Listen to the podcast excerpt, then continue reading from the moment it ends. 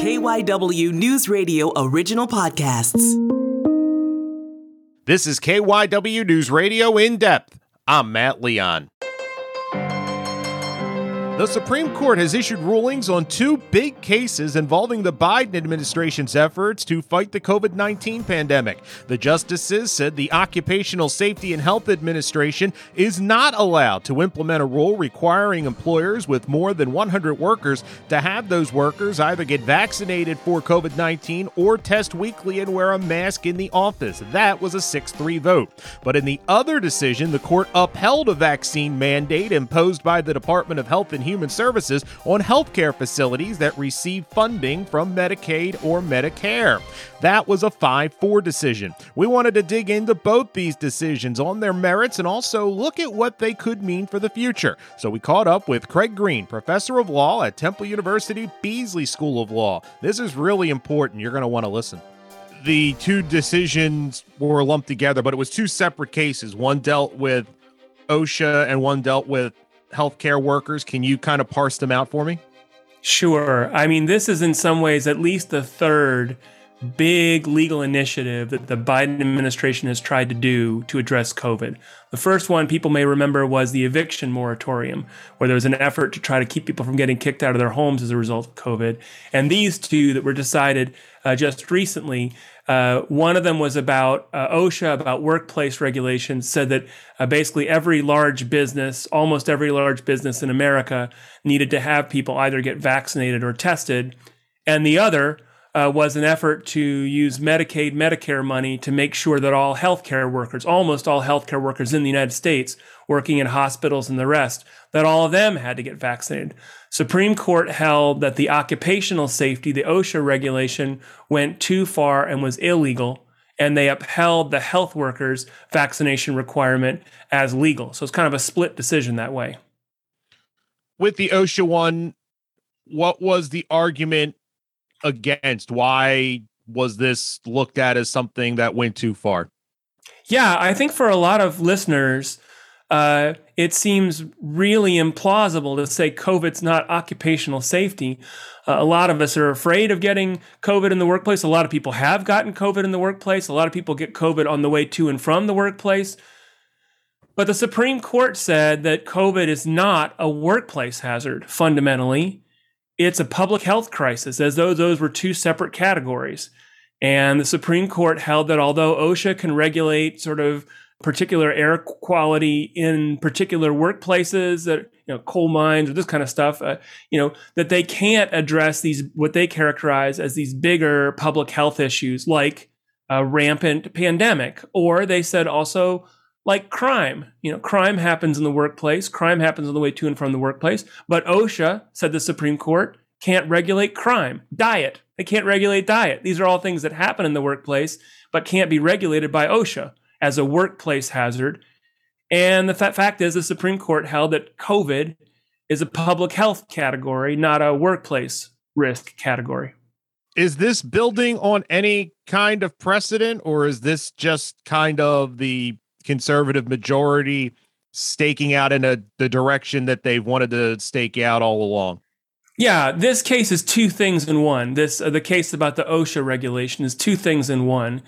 Uh, one thing is it's another remarkable judicial decision by the Supreme Court against the Biden administration's efforts to meet COVID. You know, so I think that's one thing that absolutely has to be seen as, as a COVID decision, as a decision by a conservative set of justices uh, who are not in favor of the legal mechanisms the president's trying to use to control COVID. The second thing it is at the same time is it is part of a broader effort by the conservative court to diminish the power of the federal government and the power of federal agencies. Uh, what Steve Bannon back in the day called the deconstruction of the administrative state. And that idea of cutting back on federal power and particularly federal agencies, that's been around for several years now. Uh, was a priority of the Trump administration, was a criterion in selecting justices for the Supreme Court. And I think this, this decision is absolutely in line with a large arc of decisions where the US Supreme Court is more aggressive than it has been for 100 years in cutting back federal agencies, cutting back federal governmental power, and thereby also at the same time reducing the government's ability to meet public crises like COVID or any other number of things. I don't know if this means anything from anything, but the I'm pretty sure if I remember correctly, a couple of the lawyers that were arguing were via video because they were they had COVID. You have to be tested at least once, if not multiple times, and, and prove negative to get into the Supreme Court building. Uh, I think at least one of the justices was remote. I don't know. Is there any loss? The idea that all this is going on in the Supreme Court, like physically in the Supreme Court, doesn't matter anything when it comes to safety in the workplace and what they're pushing on everybody else. Yeah, I think that's right. It's amazing. And the, the, one detail I would add to what you said is, of course, one of the justices, Justice Sotomayor, participated remotely because of healthcare fears. The justice sitting right next to her, Justice Neil Gorsuch, insisted on participating without a mask. And so I think, in a way, though, this is just a microcosm for America. Uh, everybody knows, every single American knows about the relationship between COVID and going to work. Uh, that's the reason there have been shutdowns. That's the reason there have been work at home. That's the reason why there are essential workers who can't stay at home. Uh, that's why people are subject to varying degrees of risk, uh, which are reflected in the Supreme Court and everywhere else in America. And there are different countermeasures that businesses and one would have thought the government, the federal government, could create to try to meet those kinds of risks. Uh, and the result of this Supreme Court decision is whoever's going to be doing that, whoever's going to be trying to take actual affirmative, positive steps to try to manage Omicron, the new variant of the COVID uh, virus that's afflicting America and Americans, whoever's going to do that, it can't be the federal government, apparently, uh, not through OSHA, apparently. Uh, and that is breaking new ground. The idea that workplace restrictions can't be public health crises. Anybody would have thought, everybody would have thought, that COVID is not just a public health crisis you experience in your home uh, or walking around on the street. Um, it's something you encounter at work. And that's one of the most important and most damaging and most, I mean, uh, yeah, one of the most uh, damaging aspects of the virus has been uh, sort of the effect on a workplace. Of course, I should also say, just in case anyone forgets, hundreds of thousands of deaths and millions of hospitalizations, which are also affecting work. Uh, but it goes beyond work. But certainly the fact that it goes beyond work, no one would have thought until this opinion that that disqualified OSHA from meeting it in the workplace. I mean, that's all OSHA was trying to do was meet COVID in the workplace with requirements to keep people across the country in a wide range of industries safer from COVID than they otherwise would have been. That task now falls to states or to cities or to private businesses themselves to stand up and protect their workers as best they can figure out to do. The other case, this was 5 4 in the affirmative as they upheld a vaccine mandate on healthcare facilities that receive funding from Medicare or Medicaid. It was uh, uh, Chief Justice Roberts and Brett Kavanaugh that swung from uh, to to make this uh, upheld. Why was this different? What did they parse out that this this one was okay, but the OSHA one was not? Yeah, for all of us, you know, across the country who aren't lawyers, COVID's COVID, and vaccine requirements are vaccine requirements. But for the Supreme Court and the legal cases, there are two totally different statutory regimes. OSHA, occupational workplace safety, and then Medicare Medicaid, which controls funding by the federal government to, for example, hospitals for various kinds of elder and means tested healthcare. Of course, almost all hospitals in the country receive Medicare and Medicaid, and that recipient of uh, federal funds is subject to federal regulation, totally different statutory regime. And the Supreme Court in the second case held that that statutory regime allows uh, the federal government to prescribe vaccine requirements uh, for the health and safety of people who receive care in those facilities. For example, anyone who goes to uh, a hospital, um, they are entitled to think that they're going to be safe from safer from the spread of COVID there. And also, the other thing the court mentioned was some people won't even go to the hospital if they're afraid they might catch COVID by going there. So, this vaccine requirement in the context of healthcare workers, in the context of hospitals, legally, in the context of Medicare, Medicaid recipients, the US Supreme Court upheld the federal government's power in that context to meet COVID in that context. Uh, even at the same time that they said they couldn't meet the context in broader workplace regulation. I don't, I mean, I'm just a layman but like to your point, COVID's COVID. And if we're going to fight this, you would think you'd want to fight it on all fronts. Am, am I crazy? Am I naive? No, I, I don't think that. I mean, I, I, I want to be very clear about it.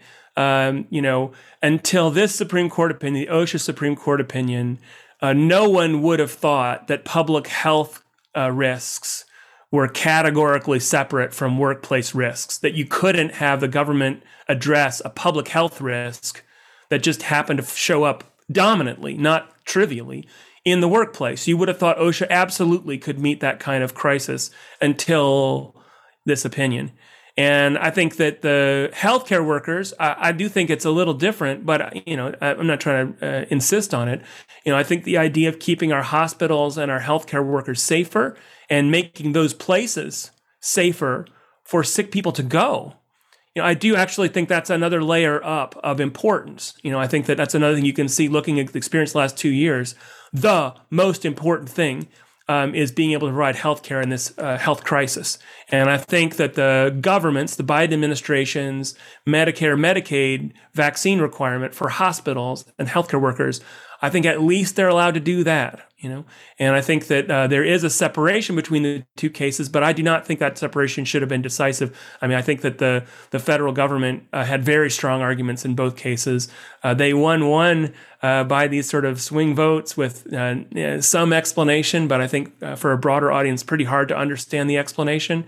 And then I think with respect to OSHA, the idea the federal government can't keep people safe from COVID in the workplace, that runs against everything anybody would have thought about uh, federal workplace regulations, federal workplace risk, and the federal agency's role in keeping people safer uh, in the workplace. It just runs against everything you would have thought that the federal agency was up to and, and about. And the Supreme Court, for its reasons, uh, one reason related to, I think, uh, uh, at least some justices' real skepticism about uh, COVID federal regulations, which you see in this earlier eviction moratorium case. Uh, and I think also a more general skepticism, a really deep, profound, and important skepticism about federal agencies across the board. There's the Biden, there's the Biden COVID message, and then there's the federal agency message. Uh, the OSHA case uh, hits both of those notes really hard. I did read in a couple of articles that the authors felt that the court may have, with regards to the OSHA decision, may have left the door open for a, a more tactical uh, approach uh, in limited workspaces. Did you read anything like that? That if the government came back and and pared it down and uh, specifically really crowded workspaces or anything like that, do you think we could see that? Yeah, let me say two things about alternatives, like where we could go from here. You know, one response is the Biden administration could try, could try to draw a narrower uh, restriction on workplace risk. And there's a part of the opinion that talks about, oh, well, the problem with this is it sweeps everywhere. It should only sweep some places. You know, not everybody uh, faces the same COVID risk. Fine. But not everyone faces the same COVID risks. That's the truth always, every time, all the time. And, um, you know, so the Biden administration could try to draw a narrower sort of a thing. But I, I think that there's a tension in the opinion, a real contradiction, because um, if you imagine that narrower agency rule, it's still targeting a public health risk, isn't it? I mean, that would be a fair question to ask. If the fundamental division is about COVID sits in this box, the public health risk box, and not in the workplace box. Now, I, I, I've disagreed with that. But if you believe that, then I think COVID's off the table altogether. So I think it would really be kind of an aggressive thing for the uh, Biden administration, a confident thing for them to think that they could draw one narrow enough that it would splinter off a vote or two and get their their sort of 2.0 COVID regulations sustained, where the 1.0 perfectly applicable, appropriate gets struck down. Let me say one other thing. The other thing that runs through uh, this opinion is this idea that maybe Congress should act. It shouldn't be agencies. And look at all the failed efforts of Congress to meet COVID. Therefore, the court says maybe we shouldn't let the agency meet it. And let me just say, uh, you know, these days, if that's appropriate to say, these days, it's very hard to expect very much action out of Congress, even on very important things. And so the message, why don't you wait for Congress, which is the Supreme Court's message, why don't you wait for Congress, really is effectively a message. Why don't you wait for never? And I think that those two things, thinking about read, you could imagine a redrawn, you could imagine a redrawn federal agency regulation, maybe narrower, maybe trying to pinch off a vote here or there. uh, very uh, uh, confident is what I would say, and I think a pretty risky plan. Or the other alternative is why don't you try and get through something with Congress, uh, which might be just as sort of sensible as saying why don't you try flapping your arms to the moon. You know, I think that there's no chance of having Congress in this political environment agree on any serious effort to meet COVID, which is exactly when you would want an executive federal agency to be able to step in and do something. And that's why I think that this is such a, a real tragedy in a way. This is like the worst case scenario to see federal agencies' power get reduced as they are, in fact, trying to meet a public crisis in the workplace that no one else has the power, gumption, or political force to meet. And I think to have the court step in and strike that down, I think it's very disappointing. Uh, it might be irresponsible. Sort of the facts aren't in on exactly what will happen as a result. A lot of private entities and states have stepped up. Uh, but I think it's very disappointing uh, for somebody like me studies the administrative state for a living. Does this specifically the OSHA decision? Does this open the door? And you talk about wanting to deconstruct the administ- administrative state. Administrative state. Does this ruling is this a building block to something bigger, completely away from COVID, that could lead to usurping the powers of federal agencies and other cases that come before the court. Uh, could this portend even bigger, maybe more, for lack of a, for more alarming decisions? Yeah, I think it does. And the only word I would change is usurp. I think uh, chopping down the power of agencies is the right kind of way to think about it. Um, people have disagreements and have for 100 years about how much power federal agencies should have. And at least ever since the 1980s, pushed by people like the Reagan administration and the late Justice Scalia, at least since then, agencies have had a lot of power and a lot of policy and a lot of discretion to make a lot of decisions. And what this means is that you get a new president, you get new federal agencies, you get new policies, and it makes the difference.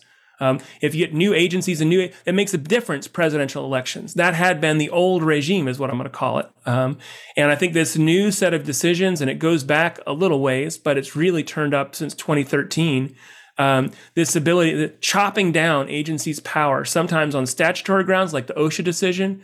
But there's all this talk about constitutional law as well in these decisions, a thing called non delegation doctrine. There's constitutional law out there and constitutional values, and the, uh, the new conservative justices led by people like Neil Gorsuch uh, Clarence Thomas and Sam Alito, you know, those folks are absolutely hacking away at federal agency power that people have taken for granted for 40 years. They absolutely explicitly have that as a project. And what's happening, and you see it in this opinion, is every opinion they write then they cite that opinion in their next opinion. So this opinion leans pretty heavily on the opinion about eviction moratorium. And that one in turn relies on uh, decisions, uh, concurring and dissenting opinions uh, from earlier, going all the way back, if I could put it this way, to an old decision that said that um, the Supreme Court back in the day uh, said that nicotine wasn't a drug and that cigarettes weren't a drug delivery device. So, like, there is a longer trajectory, but the, what's happening is um, this uh, court is amplifying its own precedents, its own vision of a chopped up federal agency system. Uh, and I think absolutely you should expect this to show up in any other agency area. I mean, like the EPA uh, controlling environmental. Uh, of course, OSHA regulating all kinds of other things, and a wide, wide range of things that are regulated by the uh, by the federal government through agencies. An awful lot of what uh, you and I experience as federal law is agency law. You ride an airplane. I mean, who rides an airplane? But you ride an airplane, and you're told not to tamper with the fire uh, detectors in the bathroom. No statute says that. An agency says that you know and so a lot of the road standards uh, the regulation of medical care uh, health care through medicaid and uh, medicare all these things that are agency power the hacking away at uh, agency power by the modern uh, right-leaning supreme court uh, is very alarming. That was your word. It's very dangerous. It upsets a lot of expectations that the american public takes for granted that the american congress took for granted in creating these agencies with the power to meet public health crises and public needs when they knew that Congress wouldn't itself be able to step up and do it every Thursday, you know? Uh, so I think that's, there's a real danger here. And I think the court has not, and this again, it's so upsetting to see it surface in a COVID uh, pandemic when a lot of numbers are on the rise, because that sort of suggests even in an obvious public health crisis. Uh, some of these conservative justices are dedicated uh, to their own principles about administrative state and a small federal government, and they're just going to do it kind of any old time. And I think we should absolutely expect more of it for just only the next 10 to 15 years. That's sarcasm, but it's true. The next 10 to 15 years, I think, is the time frame you should expect uh, at least uh, at least these same justices to be doing the same thing in various areas of administrative law federal agencies. And my final question there's a lot of talk. Obviously, this is a very polarized country. And I think when we say it's a very polarized country, we think 50 50 or 51 49. I think a lot of this stuff, specifically this OSHA thing, we talk about abortion, guns. There's about, in my opinion, there's about 70, 75% of the population that is genuinely in one way. They might want it more on the edges, and that's what makes it closer to 5149. But they think abortion should be available in certain cases. They think the OSHA should be able to tell you, you know, I want to be safe going to work, stuff like that. My question is we're getting more and more of these decisions that are outside what I would say is the mainstream or the, the vast majority. What does that do to the court's credibility? And on top of that, does the court care? Yeah, I think this is another really important angle on things. This stuff we've been talking about regarding the administrative state is absolutely linked with opinions. You know, watch this space opinions concerning abortion and gun rights and uh, free speech uh, and free religious rights, a lot of different rights uh, that this court stands for in new ways, overturning old precedents and representing a new vision. And um, you know, I don't know exactly. I'm sure on every issue and how you phrase it, you know, the poll numbers or whatever. Um, what I would say for sure is on a lot of these issues, my own temptation is if people are divided why don't you just stick with what it is instead of trying to enact radical change by departing from precedent? Look, if people people disagree about abortion rights, just keep abortion rights like they are, maybe under the precedents, instead of engaging on radical revision, which hasn't happened, but I think is in prospect. I think it really is a, a likelihood in the next two to three years, if not this year uh, that the laws supporting abortion and gun rights are exactly the same. There's a big gun rights case in front of the Supreme Court, and there's every reason to think that a New York statute's been around for almost 100 years is going to be um, uh, struck down. And so I just think this. I think that that's. But and and let me just say one other thing on that target. You know, is you know the mo- one of the most divided, at least the country's been uh, in the last 20 years has been uh, during the Trump administration. You know, almost, I mean, that certainly was an incredibly polarizing time, people fighting cats and dogs about that. And um, this Supreme Court is, as it was intended to be, a lasting legacy of that era. Uh, that the, these justices and this shift in the court, uh, it was produced out of that tumultuous time. And so, no matter what happens in terms of people uh, making peace or not, uh, people struggling with COVID or not, uh, the beat goes on on the U.S. Supreme Court, and these justices who were appointed and nominated and confirmed to change American law, they're doing it. And now, what does it mean for the credibility of the court? Kind of depends who you ask, doesn't it? Uh, some people welcome this as a, a real rightward turn and exactly the kind of values that you know make America great again, again, again, and again, or something like this.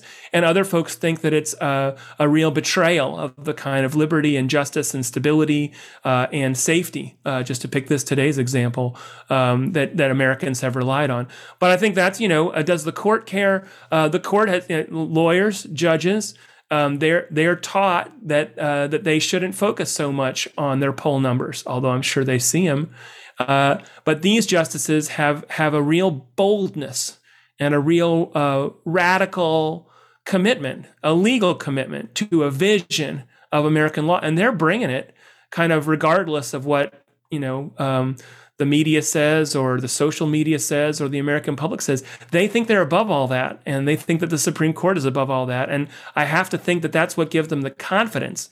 Just again to return to today's case, uh, they have the confidence to say that COVID is not a workplace hazard. How could they say such a thing? They have to be so confident in their vision of what they think the law is that they just ride right past the political implications or what society at large might think about it.